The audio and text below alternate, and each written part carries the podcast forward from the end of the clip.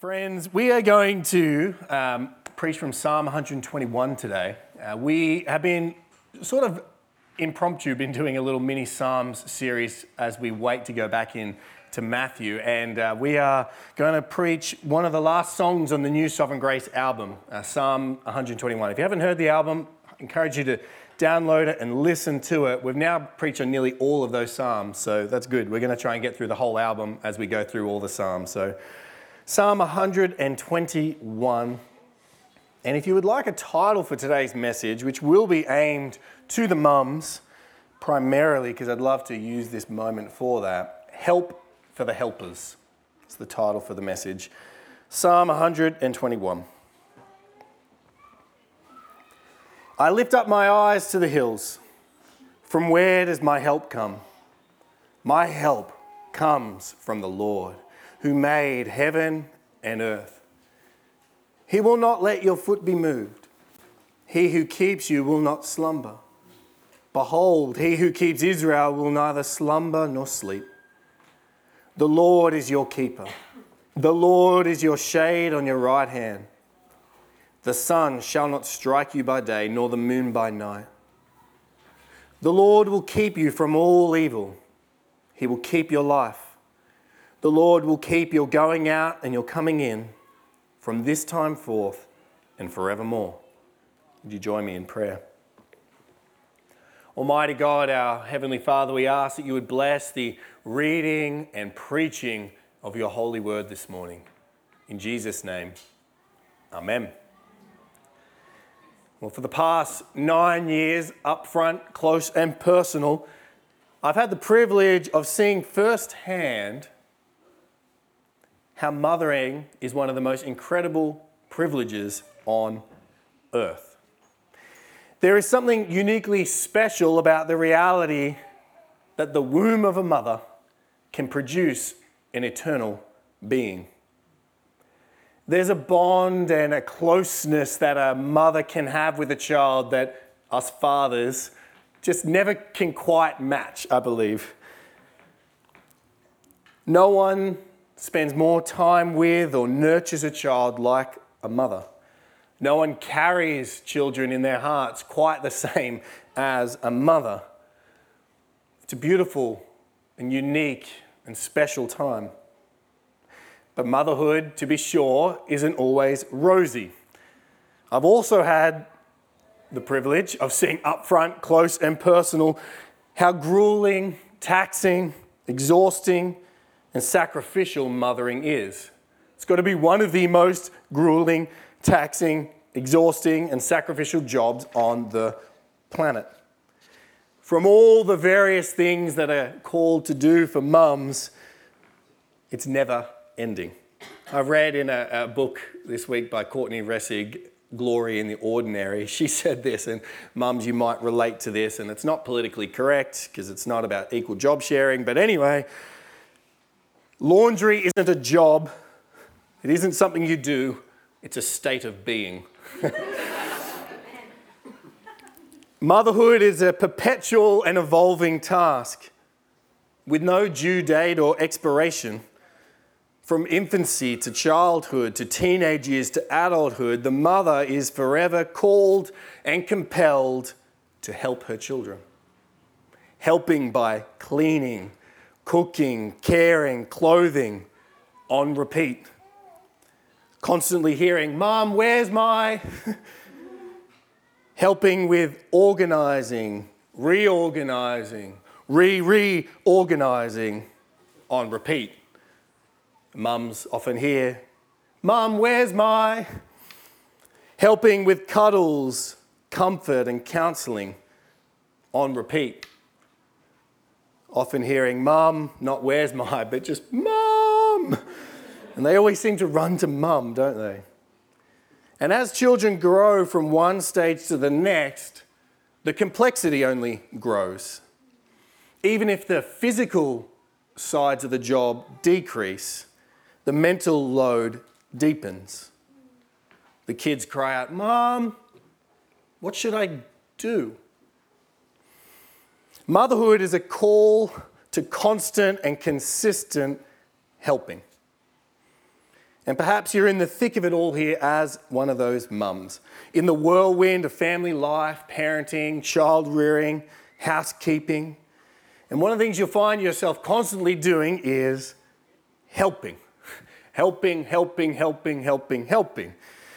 And you may be wanting to cry out with the psalmist, and perhaps even this morning you've had this cry, but where does my help come from? I'm always helping, but where does my help come from?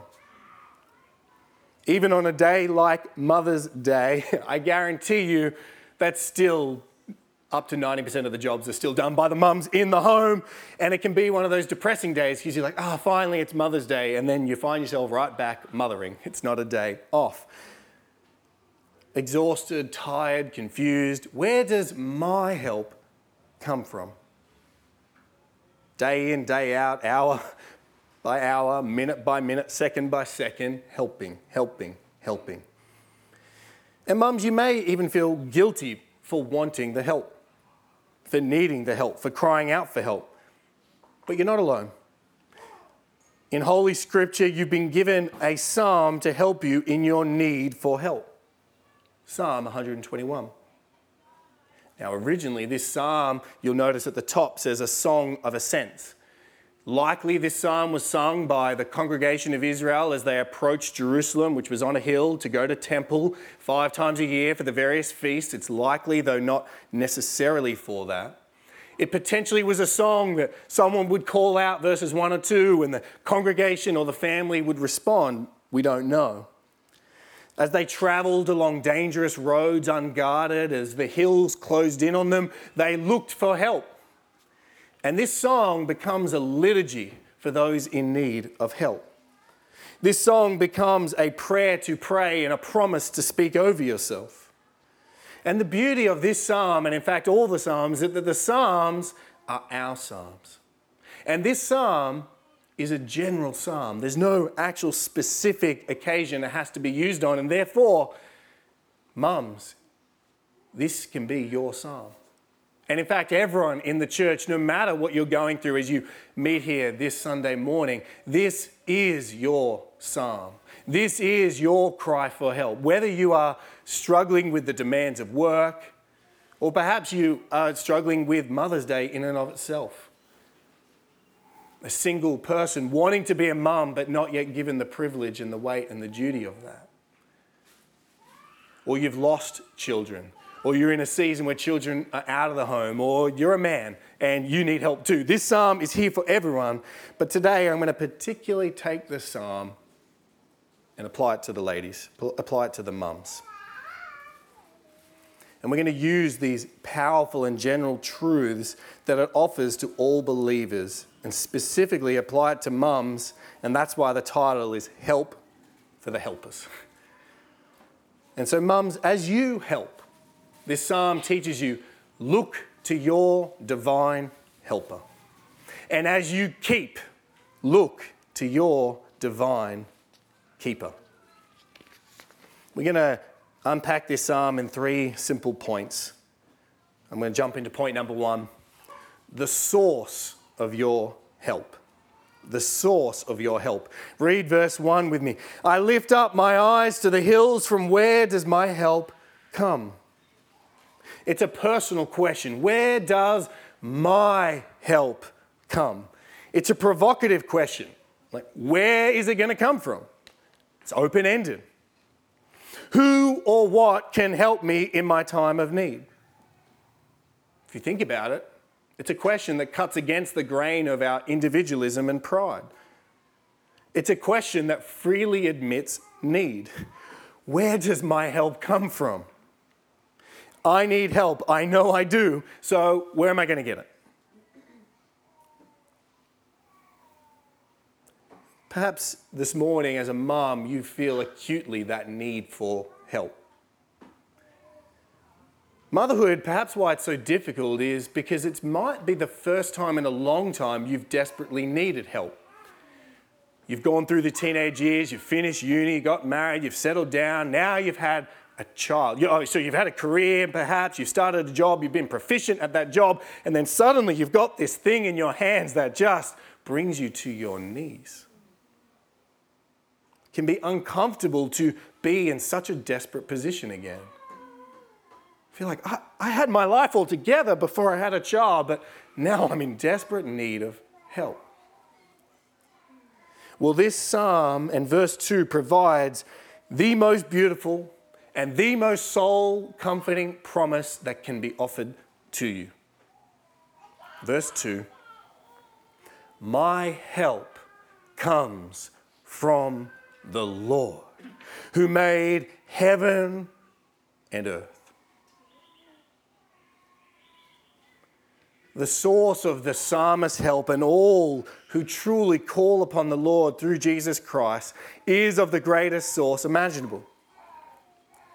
And though in the long days and hard nights of mothering and life, it may feel intangible, it may feel distant that God is your help, but nothing could be further from the truth.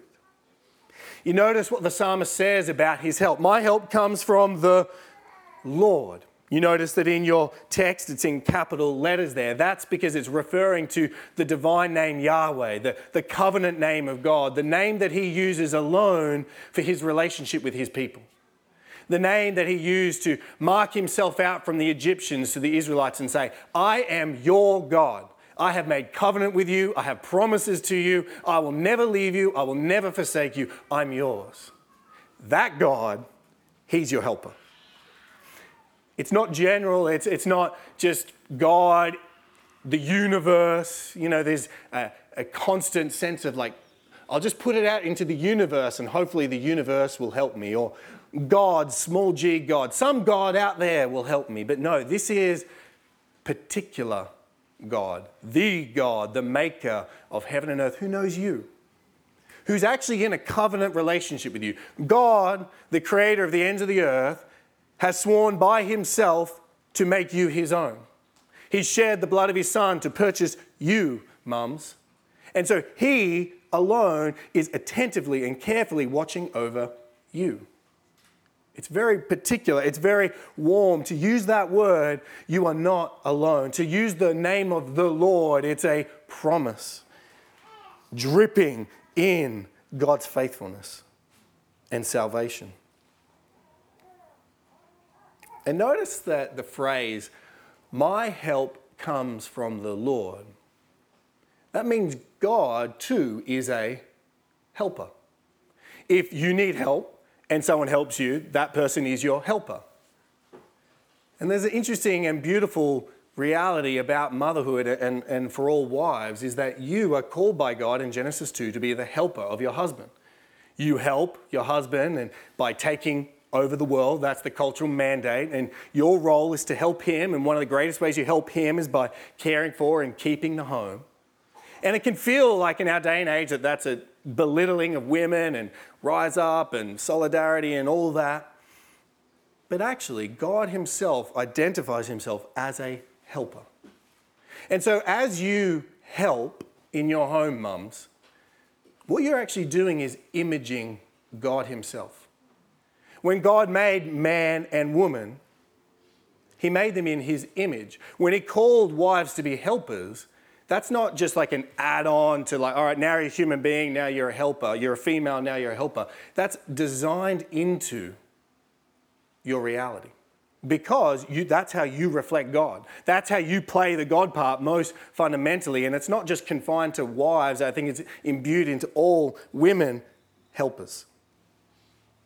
So God is help for the helpers. It's a beautiful, beautiful idea. And the one who is helping you, well, he's no slouch. he's the one who is the maker of the heavens and earth. Constantly making lunches, making beds, making meals, making this, making that, but the, the maker, the creator, the designer, the provider of everything, has attached himself to you and is your helper.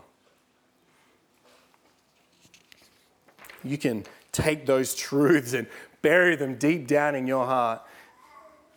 The one who made the mountains, the one who formed the earth, is the one who has promised to be my helper.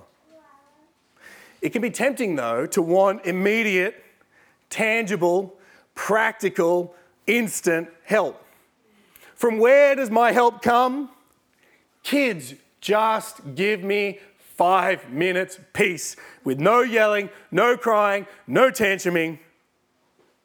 Husband, just get on home on time and take over. House, clean yourself. Job, do it yourself. You might want to cry out, Hey Google, help me. or Siri, but if I do that, it'll probably send off some, you know, everyone's phone will yell out, so I won't ask Siri for help. And all these things would be great. I mean, often your phone, it's like, help me, give me entertainment. But what greater source of comfort ultimately, if you're truly thinking um, in, in light of all that God is, is to know that God actually is your help and your comfort. All those things, they may be really good, and you know, husbands get home on time and help, you know, it's all that. But God Himself is your helper. But what type of help does our God offer us? If He's not going to clean the house for you, God doesn't come in, at least not in my house, unpack the dishwasher, um, never had spag bowl from the Lord. So, what type of help is on offer for you mums and for all of us today? Well, the rest of the psalm is a meditation on this. So, let us look at verses 3 to 8 in our second point. So, point one, the source of your help, God Himself.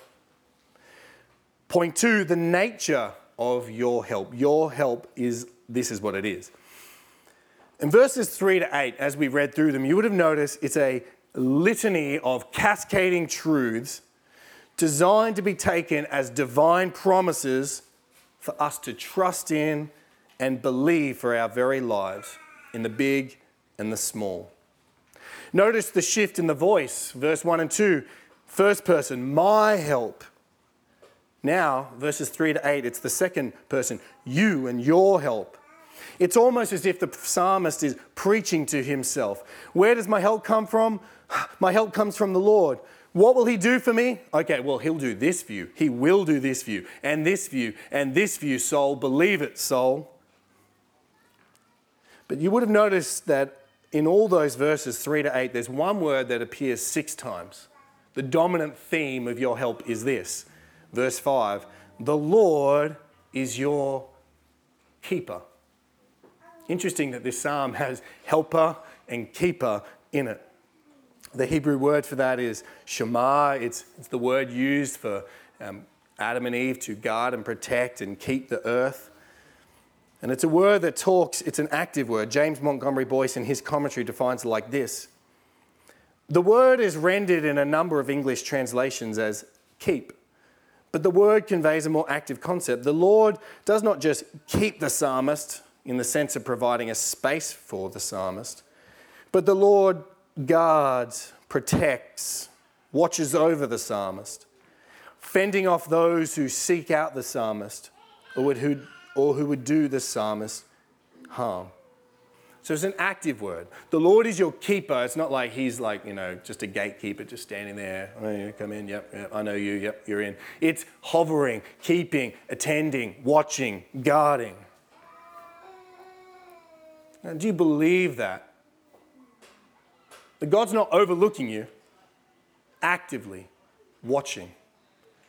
Charles Spurgeon of verse 5 says this, and I love this. What a mint of meaning lies here. The sentence is a mass of bullion, gold, and when coined and stamped with the king's name, it will bear all our expenses between our birthplace on earth and our rest in heaven. What he's saying is take verse 5, break it up into little coins, put them in your wallet, and in those days, pull them out and cash them in. The Lord is my keeper, the Lord is my keeper, the Lord is my keeper. So, with that image and that beautiful idea in mind, let us survey these cascading truths. Let's check out the coins and let's see what we can cash in. How does he help? Well, verse 3 and 4, let's read that. He will not let your foot be moved. He who keeps you will not slumber. Behold, he who keeps Israel will neither slumber nor sleep. A few things here to point out. The Lord's help is personal. He who keeps you, he pays particular attention to the individuals. You're not swallowed up by your role as a mum. You're not swallowed up and lost. He keeps you. But it's also corporate. He keeps Israel. God is not just watching over you, He's watching over you and your family and your church and your people. God is the God of your people. And so, although you are always thinking about, oh, how are they doing? What are they? Are they going to be okay? As you send them off, and you think, oh, well, He keeps His people.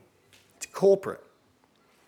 It's also directive. Verse 3 He will not let your foot be moved. Think of traveling and journeying, and you're on mountain roads and slippery paths, and one false step, and you might be tumbling down a mountainside. You might be slipping off. Well, the, God, the, the promise here is that God is directing our steps. The path and journey of motherhood may feel dangerous, and you may think, How did I get myself here? But you haven't slipped into motherhood. The Lord has directed you there, and He will keep you along the way. And it's attentive. He will neither slumber nor sleep. God is never unconscious. He's never waking up like we do sometimes to find mayhem and chaos in our homes. He's completely attentive of your every moment, every movement, situation, and nothing has or ever will, for all of us, escape his gaze. So in verses 3 to 4, his help is personal, his help is corporate, his help is directive, his help is attentive. Verse 5 and 6 The Lord is your keeper, the Lord is your shade on your right hand. The sun shall not strike you by day, nor the moon by night. Here we see that the Lord's help is, your help is protective. God protects you. He's guarding you from the dangers of day and the dark of night. Alec Motyer says this The perils are unknown, but the security is certain. He is protecting you. No matter what would come in the night, and seems to be in our home the worst always at night, or the evil of the day. The help of the Lord is comforting. It's a beautiful image if you think desert people, hot, ancient Near East. The Lord is your shade on your right hand. You know, when you're even on a hot summer's day and you move just five steps into the shade and suddenly it's 10 degrees colder and you're like, oh. The Lord helps you by comforting you in the heat of your trials. And His help is constant. No matter the time of day or night, He's watching and caring. Nothing will strike you. Nothing will come at you without God superintending it, without God knowing it, without God being a part of it and planning it. You cannot be like a quick strike, boom, oh, king hit by Satan or the world. It cannot happen because God is constantly hovering over you, watching you and protecting you. It doesn't mean, as we'll see later, that nothing bad will ever happen, but nothing bad will ever strike you in a way that was un, you're unprotected, you're unguarded, you're uncared for in it. So his help, the help that we have, is protective, it's comforting, it's constant. Verse 7 to 8. The Lord will keep you from all evil. He will keep your life. The Lord will keep your going out and your coming in from this time forth and forevermore. In a word, comprehensive. All evil, all activities of life for all time. All evil, all activities of life, whether you're going out or just staying in or coming home, for all time, both now and forevermore. It's a beautiful and incredible image to actually take and believe. But as I said, it's not a promise of unending prosperity and health. Death, disease, and disaster are still realities in the life of a believer. Like I said, that none of them will strike us or happen to us outside of the sovereign keeping and direction of God. It's not the lack of your faith that makes you sick. It's not necessarily a result of a particular sin that you miss that job or that you're not getting what you want. God's plans aren't as simplistic as that. But we can be sure of our keeper. That if our keeper, the sovereign one, if our keeper would permit that darkness looms and disease takes over, that it will not destroy us ultimately or eternally. It will not rob us of our great treasure. That is, Himself. Because none of these things, even the worst of life, can separate us from Him. The greatest act of His keeping of us is not in our health and our wealth and our prosperity and our opportunities and our fruitfulness and productiveness. The greatest display of his keeping is the keeping he does of our souls in Christ. Yes, the storms of life will come, mums, friends, but through them all, we will be kept, cared for, watched over. None of the darkest moments of your life are unseen by the Lord. None of the hours of suffering, pain, or stress as a mum are overlooked or out of his control. Romans 8 gives us glorious promises in this arena. Who shall separate us from the love of Christ? Shall tribulation or distress or persecution or famine or nakedness or danger or sword? As it is written, for your sake we are being killed all the day long, we are regarded as sheep to be slaughtered. No. In all these things we are more than conquerors through him who loved us. For I'm sure that neither death, nor life, nor angels, nor rulers, nor things present, nor things to come, nor powers, nor height, nor depth, nor anything else in all creation will be able to separate us from the love of God in Christ Jesus our Lord. That's the best way He can keep you. Your soul will never be lost because God has bought it with a price. Earlier in Romans 8, Paul has said this We know that for those who love God, all things work together for good, for those who are called according to his purpose. For those whom he foreknew, he also predestined to be conformed to the image of his Son, in order that he might be the firstborn among many brothers. Those whom he predestined, he also called, and those he called, he also justified, and those whom he justified, he also glorified. Or in Psalm 121, the Lord will keep you from this time forth and forevermore. So, what's the nature of our help? It's quite spiritual sounding.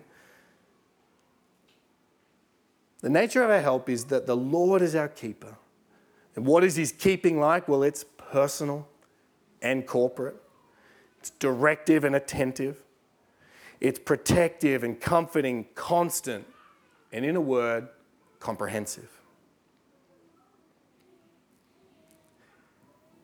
But you may be thinking, okay, so if God's keeping and helping doesn't soften the blows of life and make everything better, what's the good news? Uh, what's, What's the result? What am I meant to feel at the end of this psalm if I don't know, just walking out of here, that everything's going to be rosy? Well, that leads to point number three. So we've had the source of our help, the nature of our help. Point number three, the power of your help. What's this meant to do for us? Where are we meant to land at the end of this? Whether we're mums or dads, kids or grandparents, single or dating.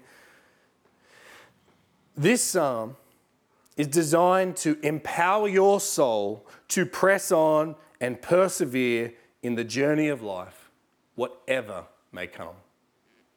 The intended effect of this psalm for your soul is to empower you to press on and persevere in the journey of your life, whatever may come. You see, as I said earlier, it's designed as a mini liturgy for us to memorize and use to get through our days, through the nights, through the mornings, through the hard, through the easy. When you come against trial and pain and suffering and disappointment, use it as a liturgy. Where does my help come from? Okay, my help comes from the Lord. Okay, what good is that? Well, He will keep you. He is watching over you, soul. He is guarding you. It's personal, it's directive, it's attentive, it's protective, it's comforting, it's constant, it's comprehensive. You see, this psalm is designed to bolster you, not solve all your problems. They're beautiful truths, like Spurgeon said, coins that are minted that you take and you cash in no matter what storm comes. Because you would have noticed too that there's lots of repetition in this psalm. The word the Lord is used five times, keeper is used six times. Often the ideas overlap sun and moon, night and day, life now, forevermore.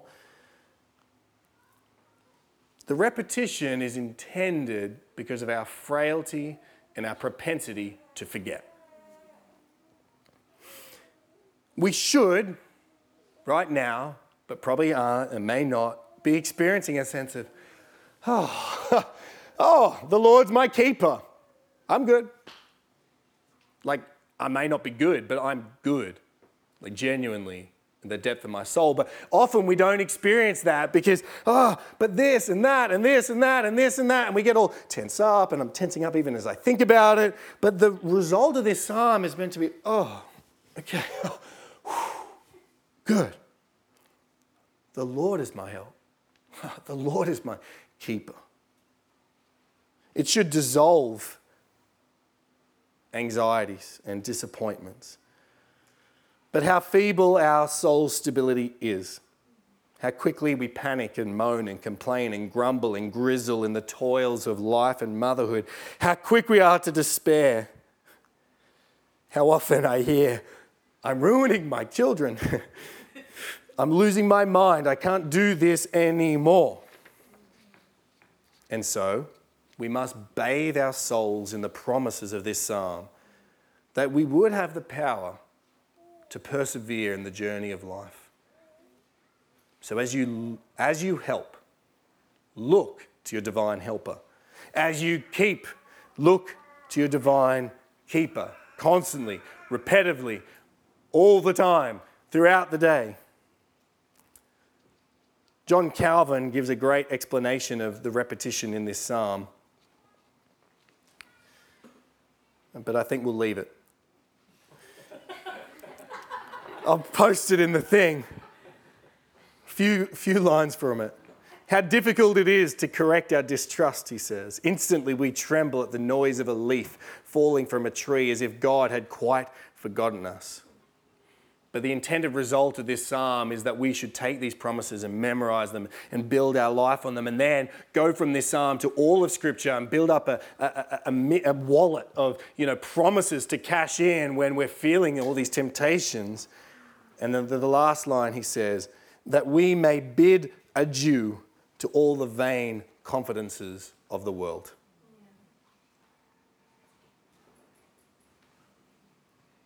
Mums, use this psalm. Husbands, use this psalm with your wives in a gentle way.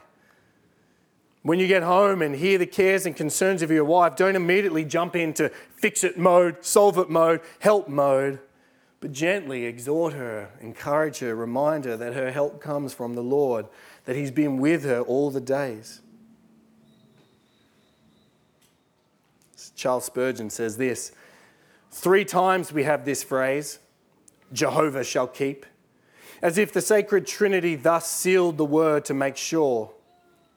Ought not all our fears to be slain by such a threefold flight of arrows? What anxiety can survive this triple promise? Had to get that quote in there. That's a good one. the Lord is my keeper. The Lord is my keeper. The Lord is my keeper. Death to all the cares. And so, take this psalm. Lift up your eyes to the hill. Ask the question, where does my help come from? And know my help comes from the Lord, even if no one else on earth is helping me, who made heaven and earth. And finally, as you consider all of this, look up to that hill. Look beyond the hills of Jerusalem and look to the hill called Calvary. Lift your eyes to that great hill, that high hill, that upon that hill is a cross. And upon that hill is where your ultimate and enduring help comes from alone. And see upon that hill, see on that hill one whose foot slipped. See upon that hill the one who was struck by the sun. See upon that hill the one who was not kept from evil, our evil. See upon that hill the one whose life was lost, so that ours never will be. On that cross is where your help was purchased, secured. And so look to that hill in the ups and downs and know that reality. It's a help that saves you from hell. It's a help that secures your eternal rest in heaven. It's a help that screams of its love for you. It's a help that says, I love you personally. I'm attentive. I'm protective. I'm comforting. I'm constant. I'm comprehensive. So, mums, you are helpers. It's your divine calling. It's not an accident of evolution or a result of the patriarchy. You help because you're like God, who's the ultimate helper. And as you help, look to your helper. As you keep, look to your keeper. Let's pray. Almighty God, I thank you that we have this psalm. No matter our circumstance, we have this treasure trove.